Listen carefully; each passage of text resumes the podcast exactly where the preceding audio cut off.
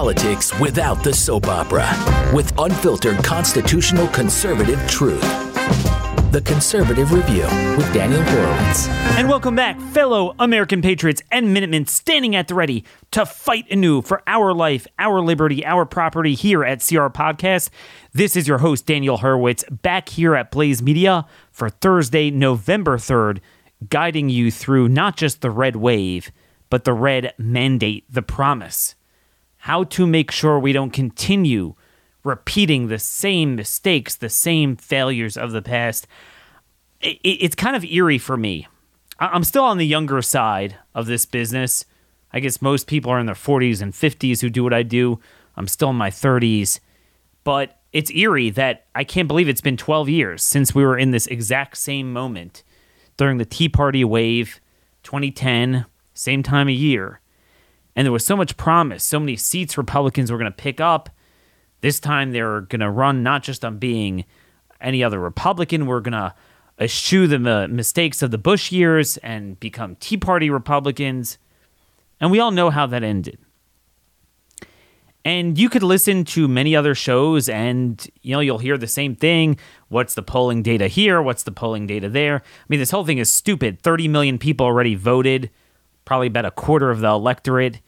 And then even with the early voting, we can't benefit from knowing election results at, at, at the night of because, well, now we have election month because they need all the mail in ballots that they, they could tamper with and screw around with for hours and then days and then sometimes weeks afterwards. But either way, we'll know what happens. And either way, unless something earth shattering changes or something that everyone misses, they will win big. Republicans will win big. But what does that mean for us? how do we make sure that, that not only the red wave comes to fruition of a red mandate, but that the red wave itself doesn't wash away conservatives, doesn't wash away you and me. Well, what do you mean wash away? You mean it can make it worse for us? Yes, it's happened before, and it's very likely it will happen if we don't change paths. And this is kind of the crossro- crossroads we're at. The opportunity is boundless. Democrats naturally are in big, big trouble. They're still going to hold the bag of Biden as president. They can't get rid of him because Kamala is even worse. So they're stuck with that. And they have no bench to even run. So they, and they have a horrible Senate map actually two years from now.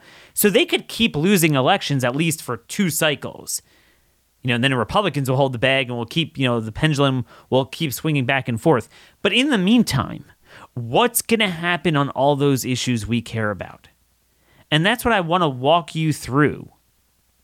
I want to walk you through how the Republicans could bail out the Democrats from the morass they're in. At a, at a minimum, ensure that the current policies eating us alive continue, if not get worse but how once again it doesn't have to be this way. And as I give you a 2020 vision on politics that nobody gives you, I want you guys to check out Better Spectacles, who give you true 2020 vision with your eyewear that no other eyewear company gives you. First off, they're the only conservative American company that offers German, authentic German Rodenstock eyewear, the world's gold standards. Their scientists have put together biometric intelligence glasses that work seamlessly with your brain to give you sharp experience, uh, a sharp vision, um, which is why I feel I'm usually on the ball most days because I have my Rodenstock glasses from. Uh, from better spectacles. You could see 40% better near and intermediate distances. 98% who have them recommend them, including me and my wife. Go to betterspectacles.com slash conservative to schedule a teleoptical appointment today. You don't even have to leave your home. Don't settle with your eyewear. Go big with biometrical intelligence glasses and go to betterspectacles.com slash conservative for an introductory 61% off their progressive eyewear plus free handcrafted Rodenstock frames. So I'm going to tell you something that is scaring me. And it's something we need to get out in the open. I want to get everything out in the open and I want to lay the marker down. I want to call my shot before it happens so we are prepared to deal with it. And as always, as you well know, I don't just complain, Republicans are going to screw you, we're screwed, there's no hope. I give you opportunities, give you ideas that if we all rallied behind, we could prevent this. And some of it will be review, some of it will be new. But one thought process that I think is new, it's very important, is the blue state Republicans. A lot of people are hoping that we wake up the morning of November 9th and we discover men, Republicans even flipped Colorado and New Mexico and Oregon, uh, some sometimes whether they're governorships or house seats and whatever, and they're going to win in all these places. They might pick up some, you know, house seats, a bunch of house seats in New York and even Connecticut and one Rhode Island and Maine and New Jersey and California and Washington and Oregon. It's going to be really exciting. And no doubt, in a vacuum, there is power to showing how the Democrats are repudiated even in a blue state. But that's only provided that the Republican Party is not subversive. If the Republican is, it actually harms us in a or potentially does. And I want to put this on your radar. Sometimes less is more and more is less. As you well know, to control the House, there's no benefit to having more seats. The Senate, there's a benefit to having 60 seats, or maybe having 54, 55, or 56. If you think that that will make it easier that next cycle you can get to 60, theoretically, there's a, a objective, there's a positive objective to striving for 60 seats. There's no benefit to 60% supermajority in a House. I mean, t- theoretically, there's a benefit to two thirds. That that would be 290 seats where you could override a veto, but then you would need the same amount in the Senate anyway. It wouldn't even help you if you don't have both. But obviously, that's never going to be in the cards in modern day politics. So, whether Republicans win 230 or 255 really doesn't matter, but it could potentially slide us backwards. You know, I could ignore this and just look at R versus D and say, oh, this is great. Democrats have to defend D plus eight, D plus 10 seats, and maybe they'll lose some. But take it from me, who lives in Maryland, enduring Governor Lockdown Larry Hogan. What happens with some of these rhinos, so some of them are just kind of stealth rhinos. They just feel they need to go along with the left to hold a, a, a blue state, and they kind of do their own thing and whatever. Okay. But then there's the subversive types that want to own the party and say, we need to be like this in order to appeal to this. And that would be a problem even if the rest of the party, the mainstream, the leadership members from the red districts, were conservative. Certainly the fact that they're not, and they like to play a double game. So the fact that you have, we're going to create this cadre of blue state Republicans I'm just telling you, you know, you could win 218 seats. Okay, have it good, fine. They're from good districts, whatever. But then you want to go and add an extra 20 to 30 deep, not deep, but you know, mid-level blue district territory. I'm just telling you, I'm watching what a lot of them are running on. I'm watching their ads. It ain't good. I, I, hate to say it. I, am trying to hold my nose and just to be excited about it. But a lot of these guys are going to be very problematic, with the exception of a few. They're going to constantly want to pander to their perception of where the blue state voters are. So when you start creating a very large contingent, you know that could could potentially, if it goes really well, number like 30 seats. You could create a bunch of members from the Northeast and the Pacific West that start gaining a lot of clout and they start dragging an already non conservative leadership to the left. Now, I understand that there are certain issues that maybe don't resonate in blue states as much as red states, which is why I'm more about trying to fix our areas. I'd rather get the red states redder than try to get a rhino in a blue state just to prove a point. Because in the long run, the reality is it's going to be impossible to keep some of those seats. Some of those seats are going to be very difficult to keep in the long run. We don't need them. And moreover, they're going to be hard to keep. But obviously, it becomes a liability, so they're going to have to defend them.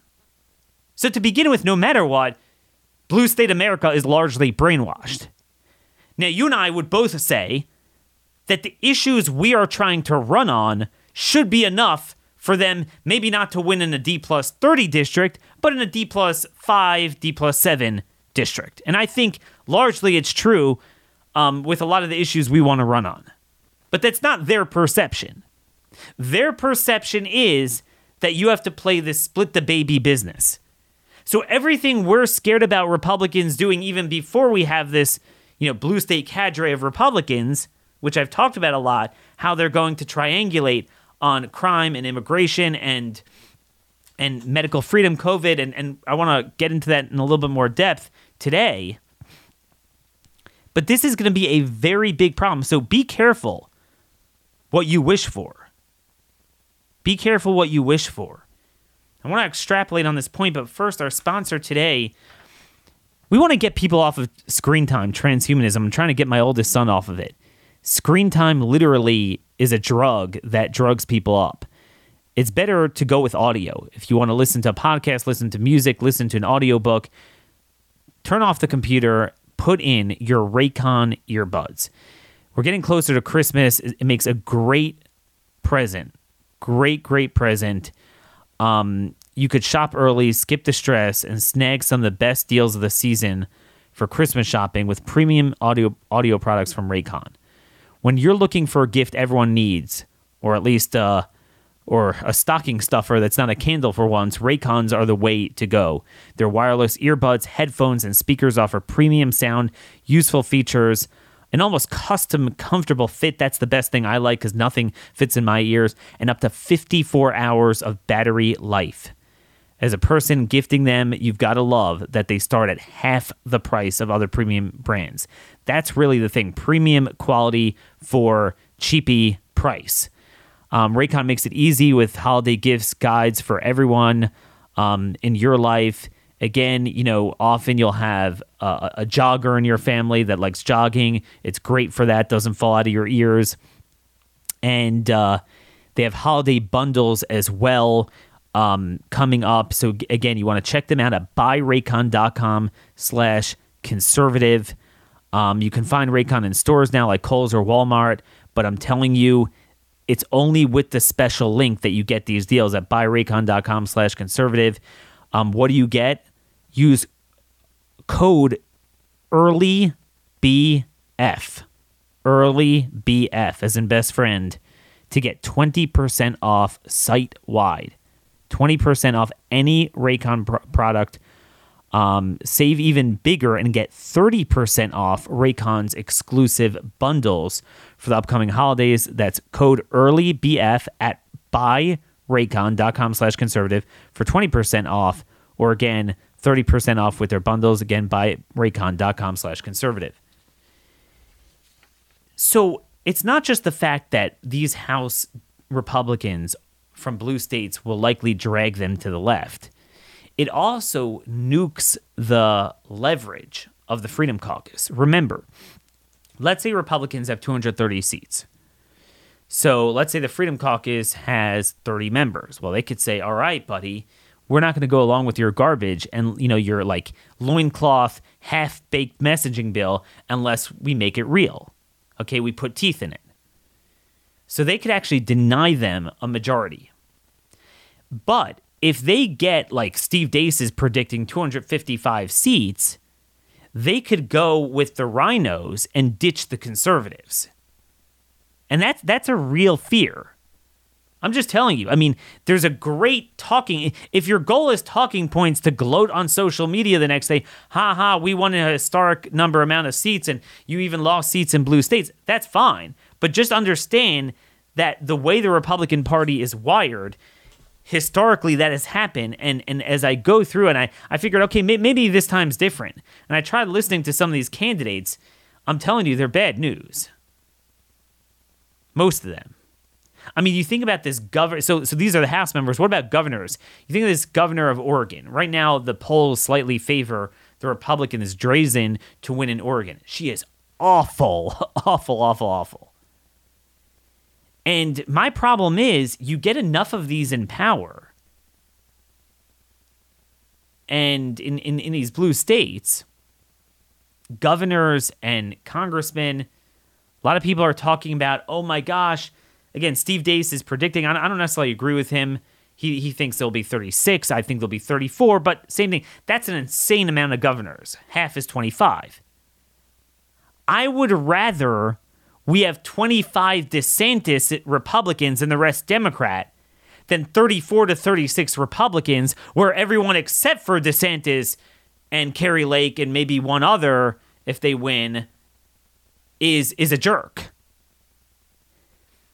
And, and that's really what we're headed towards. But you know, aside from the fake conservatives, you will have this cadre of blue state governors and blue state senators and blue right. So so let's say the one from Washington State wins, and let's say John O'Dea in Colorado somehow wins. So, and then you you tether that to a guy like Oz in Pennsylvania. And my concern is that you're going to have an entire caucus of people that are going to be openly vocal. That as a group of us inevitably try to assert ourselves over the mandate, and we push for what we want on medical freedom and immigration and culture, trannyism, crime, Ukraine, the FBI, all this stuff, that they're going to be, this is not what a Republican is. We're disturbed by the direction of the party. We don't like this. And picture a guy like Larry Hogan, but have that all over the place now. I'm sorry to point this out, but just keep that in mind. This is what it means to do politics at the next level as we try to do here, rather than just the, the rote wind up toy tele- Teletubby talking point machines that you have on other shows. We have to be prepared for that. That is a real concern. You have, uh, you already have this, and you have it even in the red states. You know, Indiana, Republicans have like 75% majorities in both houses. The governor is is the biggest jerk you could ever imagine. Like horrible jerk. I mean, weapons grade jerk. This is from WOWO in local, uh, what is it, Indianapolis. Indiana governor is planning his fifth overseas trip of the year this year to attend the UN climate conference in Egypt. Some of you have heard they've been hyping this, the COP27, this uh, big confab next week. So Holcomb, the governor of Indiana, is pl- this is like this is like, I forgot the name of it, but Eichmann's Final Solution co- Conference. That's the equivalent. This is what they plan on doing literally killing a billion people, thinning the world's population by ending food and fuel. That, that, that's what they're doing. And we have a deep red state Republican governor. So they might even expand their majorities. They might even, right now, there's two Democrats remaining in the, in the U.S. House from Indiana. They might pick off one of them in the Northwest. You could literally have that mandate, and a day later, Wednesday, the Republican governor of a red state goes on a plane to a confab that is antithetical to what that mandate is. I know it's hard to believe it, but what I'm telling you is if you don't lay down a marker very quickly and right now, and others don't do what I'm doing, you will literally have them destroy the mandate within days. You will go from and I'm just exaggerating. I don't think this will happen, but let, let, let, let, me just exaggerate it another one or two levels. Let's say Republicans win 290 seats. It's not possible, but 290 seats, veto proof majority. And they knock off Chuck Schumer. The Senate majority leader loses his seat. And other crazy things happen you could literally have a scenario where that would happen. And then a couple weeks later, you have the, the GOP pass a defense bill that funds the woke and broke military with everything they want. An omnibus bill, not just cutting out our leverage for a year, but funding everything that's killing us. Pass gay marriage, preventing states from defining marriage as a man and a woman. Um, a bunch of immigration bills that they actually have, and God knows what else they plan in store. And they will do it and the Republicans will supply the votes in the Senate to overcome cloture. And McConnell will sometimes vote for them, sometimes he'll vote against it, but make sure there's at least 10 Republicans to support it. They will do that. Who else is preventing them from doing this? How do I know? I know because we, we we've seen this before. There are four things broadly, and I'm going to put this in an article and try to get it to blast it out everywhere. Four things broadly that need to be done immediately. And and really now. We shouldn't wait till afterwards. And it, and it should have been in the works for before. And we're just going to review some of what we've been saying. The most important thing is to shut down the lame duck session. So I've been thinking to say, like, oh, pass a short term CR instead of an omnibus. Uh, people don't know what that is really. It's too in the weeds. But I think what everyone does understand is a concept of look, you just won a historic election. The people are so upset. They threw them out, some, some of them even in blue states. So you have no right to push transformational policies through a lame duck session. Cancel it. Extend government funding for a few months into February or March, whatever, and go home and, and cancel the lame duck session. That is so easy for the American people to understand. It would be so popular, buoyed by that momentum from the election. And what everyone should be working on is to demand that these incoming freshmen say, don't undercut us. The cavalry is on the way. We can't allow this to happen. And they should craft a letter demanding that Kevin McCarthy and Mitch McConnell hold a, a joint press conference saying, we are going to cancel the lame duck session. Now, I know those of you are putting your hand up there in the back saying, but Daniel, but Daniel, they, they don't yet have control, so the Democrats could steamroll them if they want. Yes and no. Technically, they do still control the floor, but in the Senate, they need 60 votes to pass anything, including the budget, but certainly other things. Remember, they blew their wad.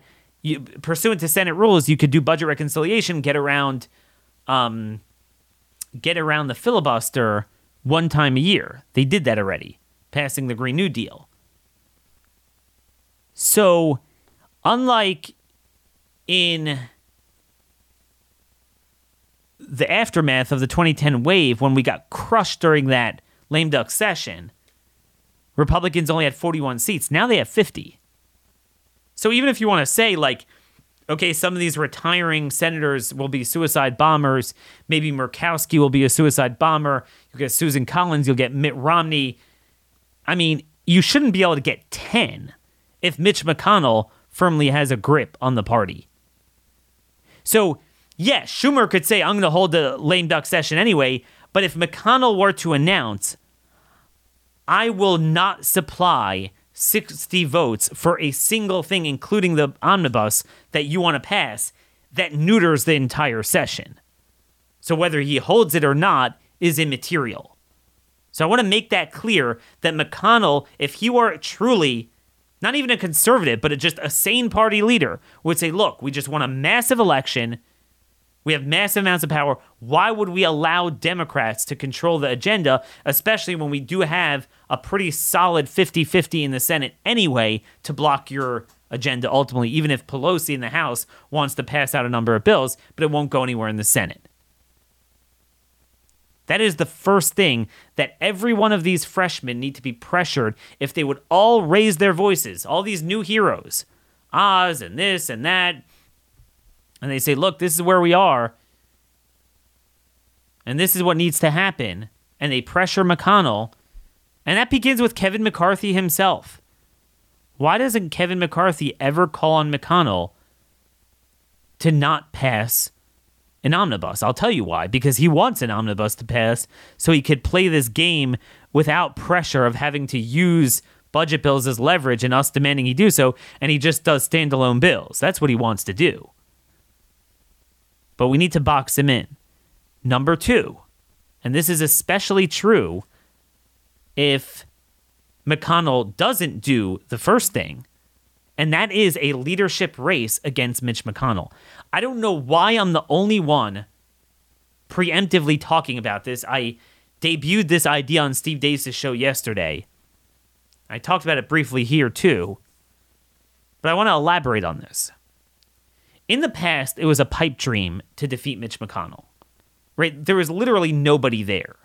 You would only have maybe three people who would do it So even those people won't want to do it because no one's going to stick their head ag- out against him because it will never succeed. No one would run against him. So what's the point in doing it? But now we're going to have a critical mass of people with a tremendous amount of political capital. See, typically what happens is if you're the leader of the minority during a wave election where you take back the majority, you always get the goodwill from the party as if you somehow led that and were responsible for it. So it's actually very hard to get you out of office. Typically, it's easier when it's the losing side, you have a leadership change, you know, because people are upset with your leadership. But in this case, it's different because if if you know Bolduc in New Hampshire wins, J.D. Vance in Ohio, um, Masters in Arizona, Herschel Walker. I mean, I'm not so into him, but in Georgia, but you know, it's not McConnell's guy. At the end of the day, that's a whole number. That that's a whole new cadre of people that he slighted. I think Blake Masters just yesterday said, "Look, I'm not beholden to McConnell like my opponent, you know, Kelly, the Democrat there, is beholden to uh, to Schumer," and he made it very clear he's not on his team. So we have a whole new number of people coming in, but it's more than just the D to R flips. Or, or I mean, some of them were also R seats, but keep in mind, um, Richard Burr, the Rhino, from North Carolina is retiring. You have Ted Budd, a Freedom Caucus House member, who's going to be in the Senate. Then you have uh, Kelly Tshibaka in Alaska, who, I mean, obviously McConnell is going to war with her. If she defeats Lisa Murkowski, that's another case there. That's, that's, that's a lot of people there that we have that could come in from day one and say, look, you know, we're not doing this. You have Eric Schmitt in Missouri instead of Roy Blunt. That's another, you know, at least moving that seat to the right, potentially could be roped into a coup against McConnell. That's already a critical mass of new freshmen that have a lot of clout because they represent that new wave, in addition to maybe Ron Johnson, Mike Lee, Ted Cruz, Rand Paul, and, and I can't even think of who else, but whatever, maybe you can get to a dozen. But that is already a critical mass. Now, okay, who would run? And my idea is, and I, I'm not the only one saying this, Rick Scott of Florida. Now, look, do I trust him? No. Is he better than McConnell? Yes. I mean, at least a fresh change. At least he tried to put out some sort of agenda. He has openly fought with McConnell over, you know, having a forward-looking agenda. And he was unlike McConnell, who nobody could give credit for because he literally gave up on winning the majority. So he's he's caught holding that bag. Whereas Rick Scott is the NRSC chair, who did give at least more support to these candidates than McConnell did, and he, he sometimes fought him on it. I'm not trying to make him a saint. I'm just saying you're not going to get Rand Paul to be majority leader. Unfortunately, the, the votes aren't there. You're not going to get Ron Johnson to be majority leader. But I think at least that would give a fresh face and give some sort of hope to people that you could at least care about a couple of our issues. And then there's the 800 pound gorilla in the room. Once you have a potential candidate who knows he'll start with 12, now you need, let's say you'll need about 28. Then there's a man named Donald J. Trump. Okay? You might have heard of him. This is how Trump could have more authority, more influence than he would have even as president. If he would come out and say, and we already know he doesn't like McConnell, and say, look, it's time for this man to go. Nobody could say that he represents the Republican Party. This man tried to defeat almost all these guys that, that were just elected. He needs to go. I'm endorsing Rick Scott.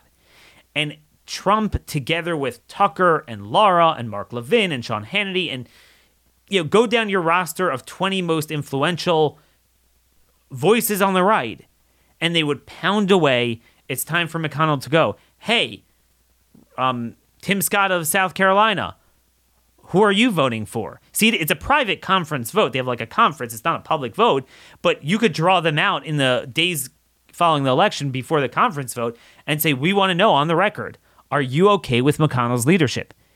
They'll, I mean, that would be very hard for them to, to hold hold by that. James Lankford in Oklahoma. I mean, I'm just throwing off random names. Moran in uh, Kansas. What's her name? Uh, forget her name in Nebraska, the female senator there. But, you know, you could just go up and down the list there. Are you with McConnell or is it time for new leadership? And I'm telling you, it wouldn't even come to a vote because the senators couldn't deal with Trump and Tucker and these guys eliciting their voters that that are very hungry for change that just won an election with senators McConnell tried to defeat, they would have a very hard time holding their ground. McConnell would have to step down. I don't even think you'd have an election. Will it happen? Probably not. Why? Because everyone sucks and is not doing this. But I just want you to see it's achievable. Now, do I think Rick Scott, as majority leader of still an overwhelming leftist Republican conference in the Senate, over, overseeing a federal government that's irremediably broken 100 times over, is going to make a difference? Not really. Not really. But we can at least try. At, at least show the mess, because a lot of it is, I believe the states is where it's at, but it does help to have faces and messaging and ideas at least being pushed at a federal level that could build the momentum for what we ultimately want to implement in the states. Again, who else is giving this vision? Why not? It's bizarre. Even if you want to say Kevin McCarthy, look, it, unrealistic, no one's going to run against him. You saw even Marjorie Taylor Greene doesn't want to take a swing at him. She was on our show. Fine. Okay, I'm not going to belabor that. It is what it is. Fine. But McConnell, we, we have him out in the open. No one really, I mean, even some of those talk show hosts that are, you know, up McCarthy's rear end, but not McConnell. So McConnell should be very achievable. But that's what it is. But I, I, wanted to connect the dots. That's number two. First thing again, cancel lame duck session. Get all the freshmen, get a letter going. Number two, um, going after McConnell. And those of you who are in red states, red districts, these are things you can do. Number three, if you're in a red district, incoming or outgoing or whatever, a week later, I mentioned this before, they vote on a rules package. We're not going to be able to change House leadership, but we need to pressure them to change the rules. Majority of the majority. That you can only, leadership can only endorse budget bills that the majority support.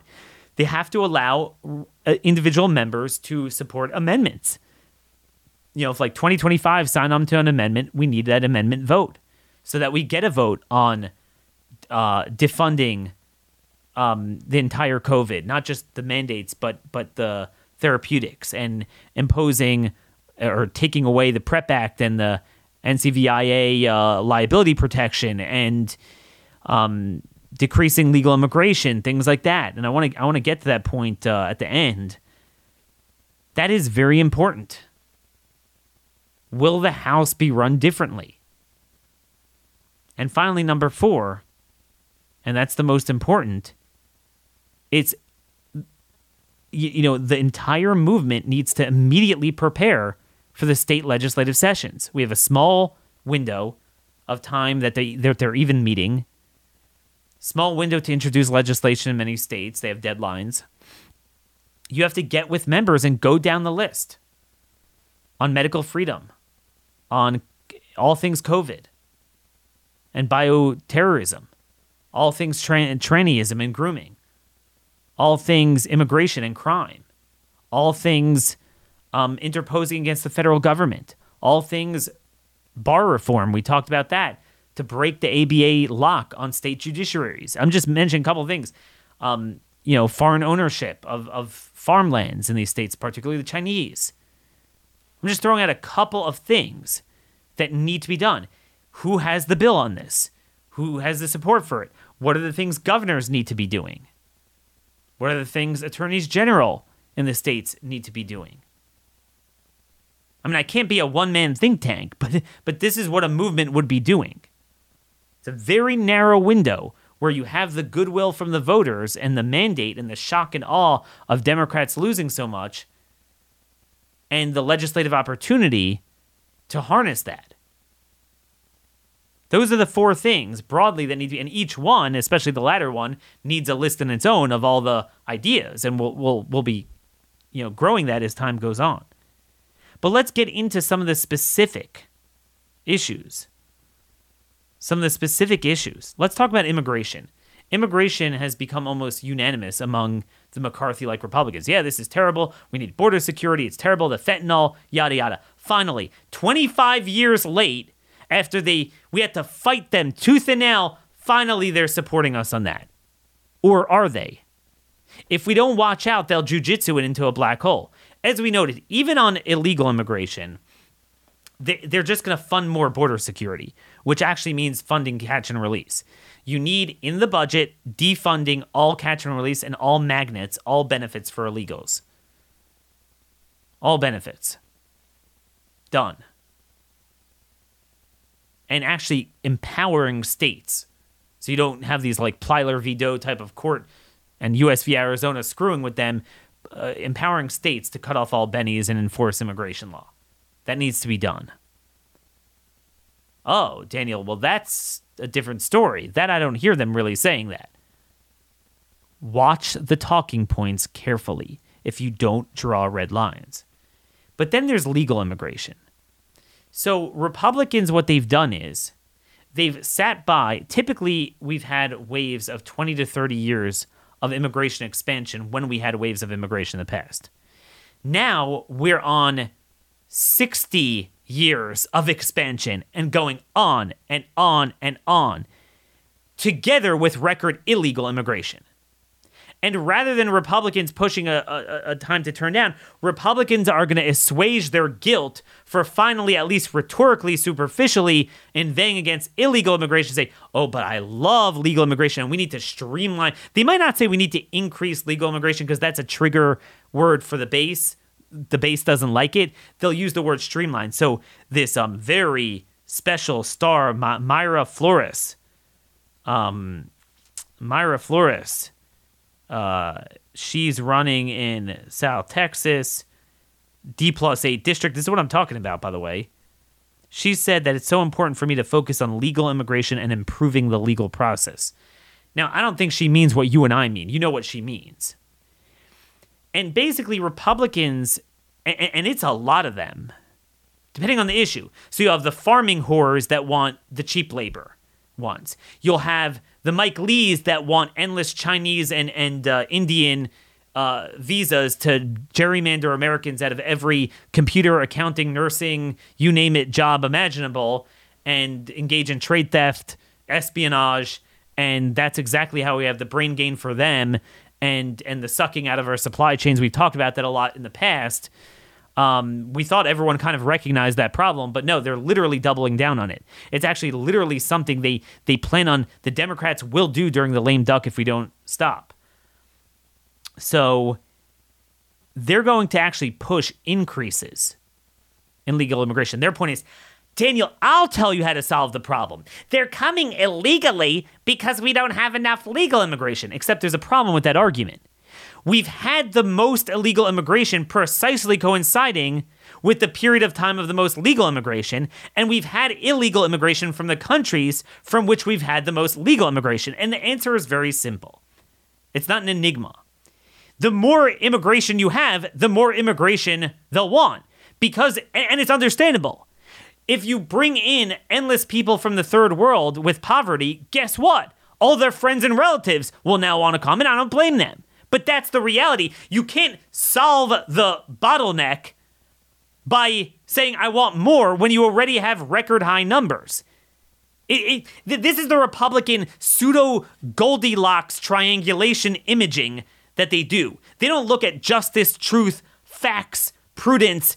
It's like, okay, well, I, I, I don't want to look like I'm extreme for a border invasion, but I don't, I, I want to look like I'm pro immigration. So illegal, bad, all legal, good. I'm like, well, it's the same thing they do with vaccines. I'm pro vaccine. Well, well, what are the details on it? I mean, some could be, you know, a need for it, some not. Some could be safe, some not. Some could be effective, some not. Like, what the heck? That's just so sophomoric. There's a time and a place and a type for immigration. There's a time for more, and there's a time for less. We need a cool off. And we've needed it forever for a variety of reasons. But the reality is, I mean, let me let me pull this up. This is a little bit old. It's from uh, f- uh, four years ago. Gallup polled people how many people would want to come here if you can, and they found that more than 750 million would come if you can. Ideally, if you had the opportunity, would you like to move permanently to another country? Would you prefer living in this country? Sub Saharan Africa, 33% said they would move. Latin America and Caribbean, 27%. Even Europe, 26%. Middle East, 24%. And they added it up. And it's like, I once added up the number of countries. So we have tons of illegal immigration from Guatemala. So let's say, oh, we're going to solve it by having legal immigration. Do you know there's 88 countries that have a lower per capita GDP than Guatemala does? It's a bottomless pit. So at some point, it's got to be about what benefits the people already here. I mean, this is obvious. And I'm just telling you, watch very carefully for this issue with Republicans. They're horrible on it. They have not changed. You think they've changed. Like, oh, come on, Daniel. They see the mandate. They see the. No. Just because they run ads, oh, there's too much illegal immigration, there's too much crime. We talked about this yesterday with crime. Same thing, fund Border Patrol. So I'll fund the police. That's not the issue. Are you going to have mandatories to lock up violent criminals? And no one's really proposing that. And a bunch of other things. I, I have a list of ideas anti gang legislation, which should be, should be very popular, very easy to message. According to Center for Immigration Studies, they just came out with their latest census kind of overview analysis. The U.S. hit 47.9 million immigrants in, as of September 2022. The um, according to the census, the the foreign-born population has grown three million since Biden took office, and we're at 48 million foreign born in the country, record high. Record high. 48 million. There's immigration and there's immigration. And then if you include, it's even more because again, it's wave after wave after wave. So it's not like, okay, you have one big period and then a cool off. So what happens is, okay, you have a bunch of first generation and then a bunch of second generation. So it, it, it works against assimilation. So for example, or or I think a better term is Americanization. Um, you look and there's even more. In addition to the immigrants themselves, 48 million, there's 17.2 million children under the age of 18 with an immigrant parent. So if you would add up immigrants and children with an immigrant parent, that's one in five residents of this great country of 331 million. There's nothing wrong with being foreign born. There's nothing wrong with wrong with being a child of a foreign born person. But I'm just telling you that is a measure of the amount. Every year we give out 1 to 1.1 million new green cards. Every year, in addition to that, we have like another million foreign students. We have another seven, eight hundred thousand long-term worker visas. I'm not talking about like tourist visas or short-term short-term business visas. I'm talking about the long term. Dude, like at, come on. And again, it, we're not Americanizing the way we did in the past. Some do, but some don't. And I, have talked about this before. CIS has put out reports in California, 44% of school age children, 44% speak a foreign language at home. And it's roughly a third in Texas, Nevada, New Jersey, New York, and Florida. Of the school school age children who speak a foreign language at home, 85% were born in the US. So you see that even among adults 18 and older, more than a third of those speak a foreign language at home are US born. So it's it's still kind of even among the US born. Of those who speak a foreign language at home, 26 million told the Census Bureau, Bureau that they speak English less than very well. You know, they'll say, "Well, Daniel, your parents, you know, your your ancestors when they came whatever at the turn of the century, you know, from from Europe, and well, I bet they were speaking German or whatever, or, or Polish and this and, and, and Yiddish. Yeah, but here's the deal. You never had a scenario where the American born children weren't. That that's the big difference. And again, that's a measure of the amount, the type of places that they're coming from, the reinforcement of endless waves of both legal and illegal, especially from the Hispanic areas, and just the the change of American society that that encourages that rather than encouraging Americanization. You got to look at that. And I didn't even get to kind of the visa problem, boxing out American workers. There's many other issues, but it's like, dude, come on. It's literally like, I'm pro vaccine, so I have to support Pfizer's hemlock shots. Whoa, whoa, whoa, whoa. There's a case where it could be very useful, but there's a case where a vaccine could be deadly.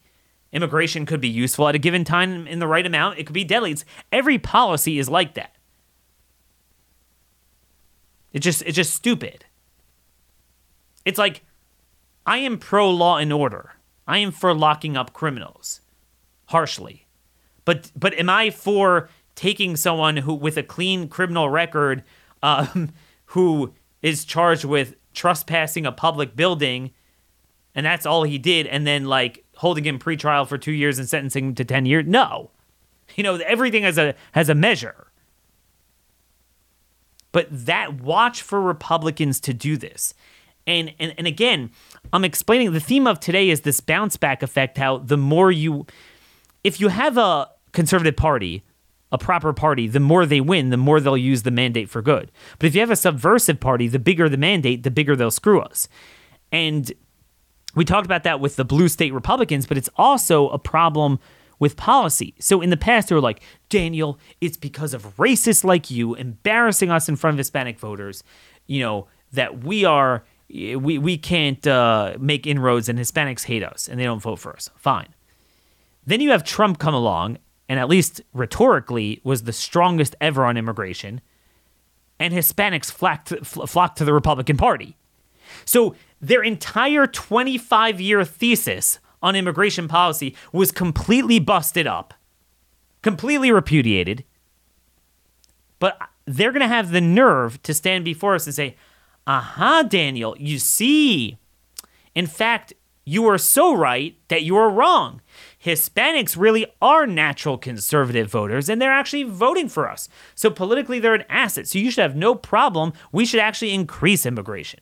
Except there's a big problem with that argument because yes, it is true that we've had so many waves of Hispanic immigration that the older ones are starting, like always, to to move away from the Democrat Party, particularly because of their radicalism. But if you go and reinf- continue reinforcing it with more and more and more and more and more waves, um, you know, guess what? Then it's always going to be a net loser. So yeah, you'll you'll always be getting 50 to 55% of the third generation Hispanics, but then you'll always be on the losing side of 20 80 on the losing side on the first generation. So you keep doing that, the Democrats are going to keep benefiting from it. If you did have a shutoff now, I think we could be headed to a, a very a very good situation where the Democrats will be in trouble, which is exactly why the Democrats are trying to push more which is exactly why Republicans, as always, bail them out. I mean, according to that CIS report, under the see, we haven't the, the, even this wave has not fully crested. Even if you keep the status quo and you don't increase at the current trajectory, we're going to go to something like by 2060 and I, I, I lost the paper i had it in front of me here but as i'm talking i'll try to pull it up so, right now, as a percentage, there's 48 million foreign born. As a percentage of the population, it is it is 14.6%. By 2060, under the current policies, it would be 17.1%. 69.3 million foreign born. And it's not, again, entertaining the first generation, you know, with the foreign born parents speaking other languages at home. Again, none of these, it's not a crime. It's not a bad thing in a vacuum. It's just a measure of how much Americanization we're getting. This is basic prudence that if you explain it to most Americans, they'll agree, including a lot of first generation immigrants because they're like, yeah, I want I want to have the American experience. I don't want to bring my entire countrymen over. Then I'll bring my country to it, which is what I was trying to flee from. Right? I mean, that that's the reality. It's a numbers game, and everyone always understood that. Just because you're a product of immigration or you had, it doesn't mean that all forms of immigration at all times need to be just indulged to the nth degree. So just recognize Republicans are now going to try to, they'll be like, well, now we have a base of Hispanic voters that are not just a liability that we have to cut our losses, but now we can even count on them to win certain states and be with us. We really have to cultivate that. They're going to double down. And to the extent that they even fake rhetorically to deal with illegal immigration, commensurately, they're going to push more legal immigration. I mean, th- this is a. I mean, look, the CQ is is warning big tech cites national security and push for immigration changes.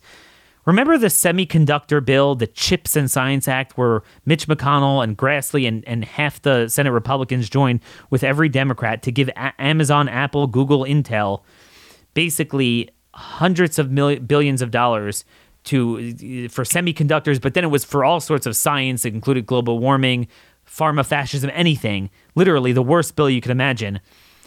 And but they said no, no, no. This is to protect our supply chain to compete with China. So we're gonna, you know, we're gonna have our own semiconductor industry. Okay, so the whole at least fine.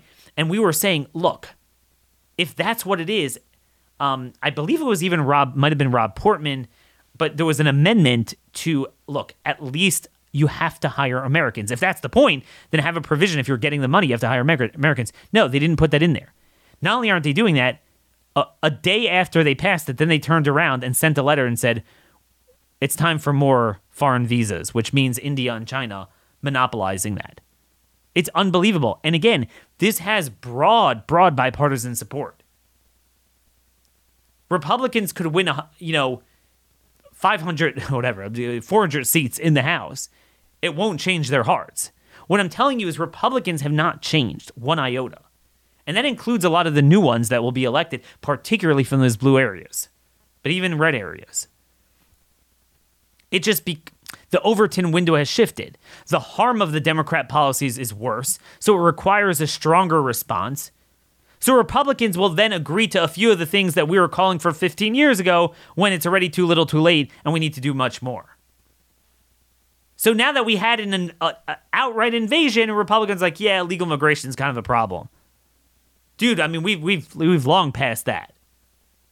This is what they're going to do if we don't push leadership elections, rules changes, policies at a state level, and certainly to get rid of the lame duck session and making sure that the budget bill is kicked to next year so we have that leverage.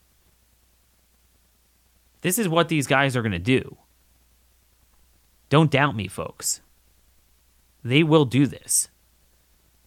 Do you, do you think on crime, the entire right on crime, Koch, fake libertarian right that's pushing soft on crime, do you think they're just going to go home?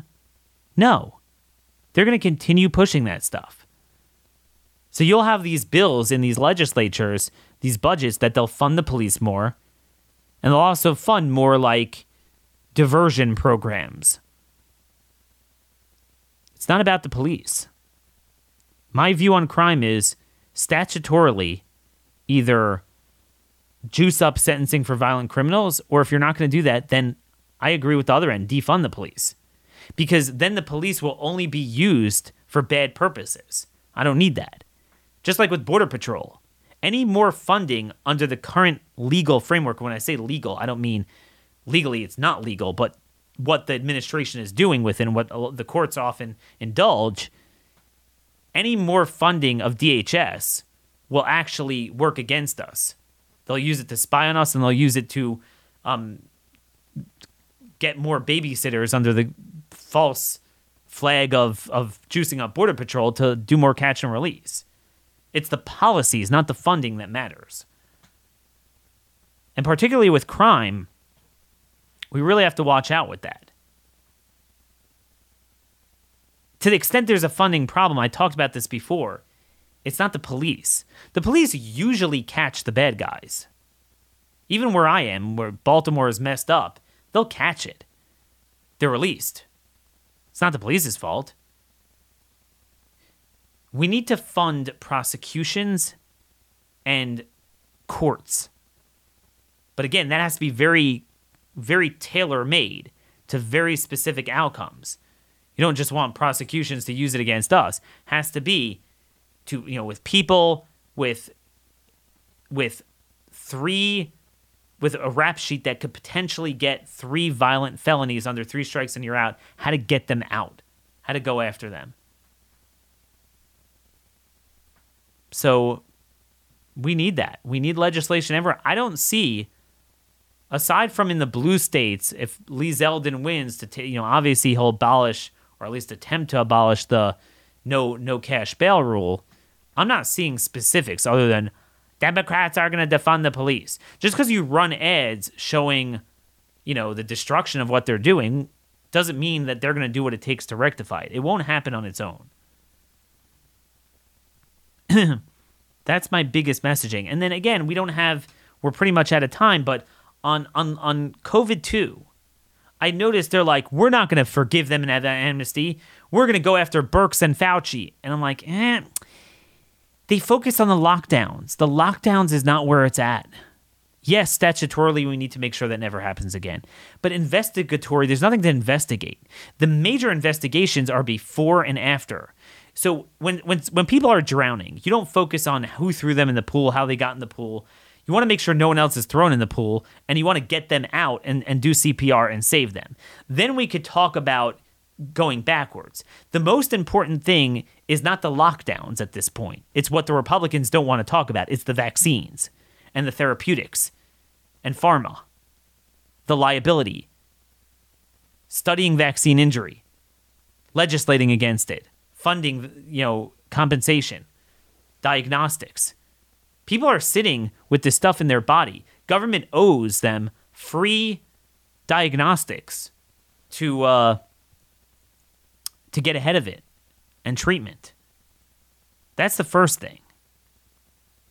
And then it's really the other end, the gain of function. It's who created it, what else are they doing, what other vaccine and viruses are they creating at the tam- same time to unleash bioterrorism on us? Who knew what and when did they know it? In terms of who knew what and when they know it with the with the lockdown policies, I mean, we see that out in the open. That you just need to get rid of all those emergency powers, get rid of the PREP Act, um, create a, a fundamental right that cannot be breached both you know at a federal level, but importantly at a state level, where they have super majorities. They could easily put it on the ballot, but certainly immediately do it statutorily before you know because sometimes it takes a while to make constitutional changes. And you have a right to bodily integrity. It doesn't go away during a time of public health emergency. They can never force a product on your body, in your body. They can never shut down indiscriminately businesses and churches, you know, carte blanche, just, you know, hey, it's public health, everyone shut down. That needs to be ended. Um, but in terms of, of, of the long term of what they're still doing and continuing to do, it's really the bioterrorism and obviously, the surveillance state needs to be cut down. All this stuff. Uh, again, they, they just pick one or two things and harp on them when they're the things that are like kind of the most repudiated. And I understand why they're doing that, but it's just so stupid. And there's nothing offensive about it. It sounds great. But all the while they're doing that, the left marches on and on and on on what they're really trying to harm us with. Folks, this is politics at the next level. Okay, this is a graduate degree level course rather than the nursery rhymes you hear from some of my colleagues in this business. This is what everyone should be focused on with this level of specificity, this level of continuity of observations. So, immigration, crime, and medical freedom these are the ways that they're going to jujitsu the momentum into a black hole, sound like they're with us, but actually really helping the other side particularly on immigration. I'm very concerned about that. I'm concerned about this blue state Republican surge and what that's going to bring. And most importantly, what we can do about it. Focus on the leadership elections, contact them, demand they follow the mandate, focus on state legislation. We got to cancel that lame duck session. That's really going to kill us. Why am I the only one talking about this? I want I want an answer. Let, let me know what you think. Why no one else is doing this? Daniel Horowitz at startmail.com is the email. C19 Truth Bombs on Telegram is the place. Elon Musk still has not um, reset my account, at least not as of yet. And now they say it might take weeks. Just keep in mind, folks, Elon Musk looked very promising and right away kind of gets gun shy. A little bit gun shy there.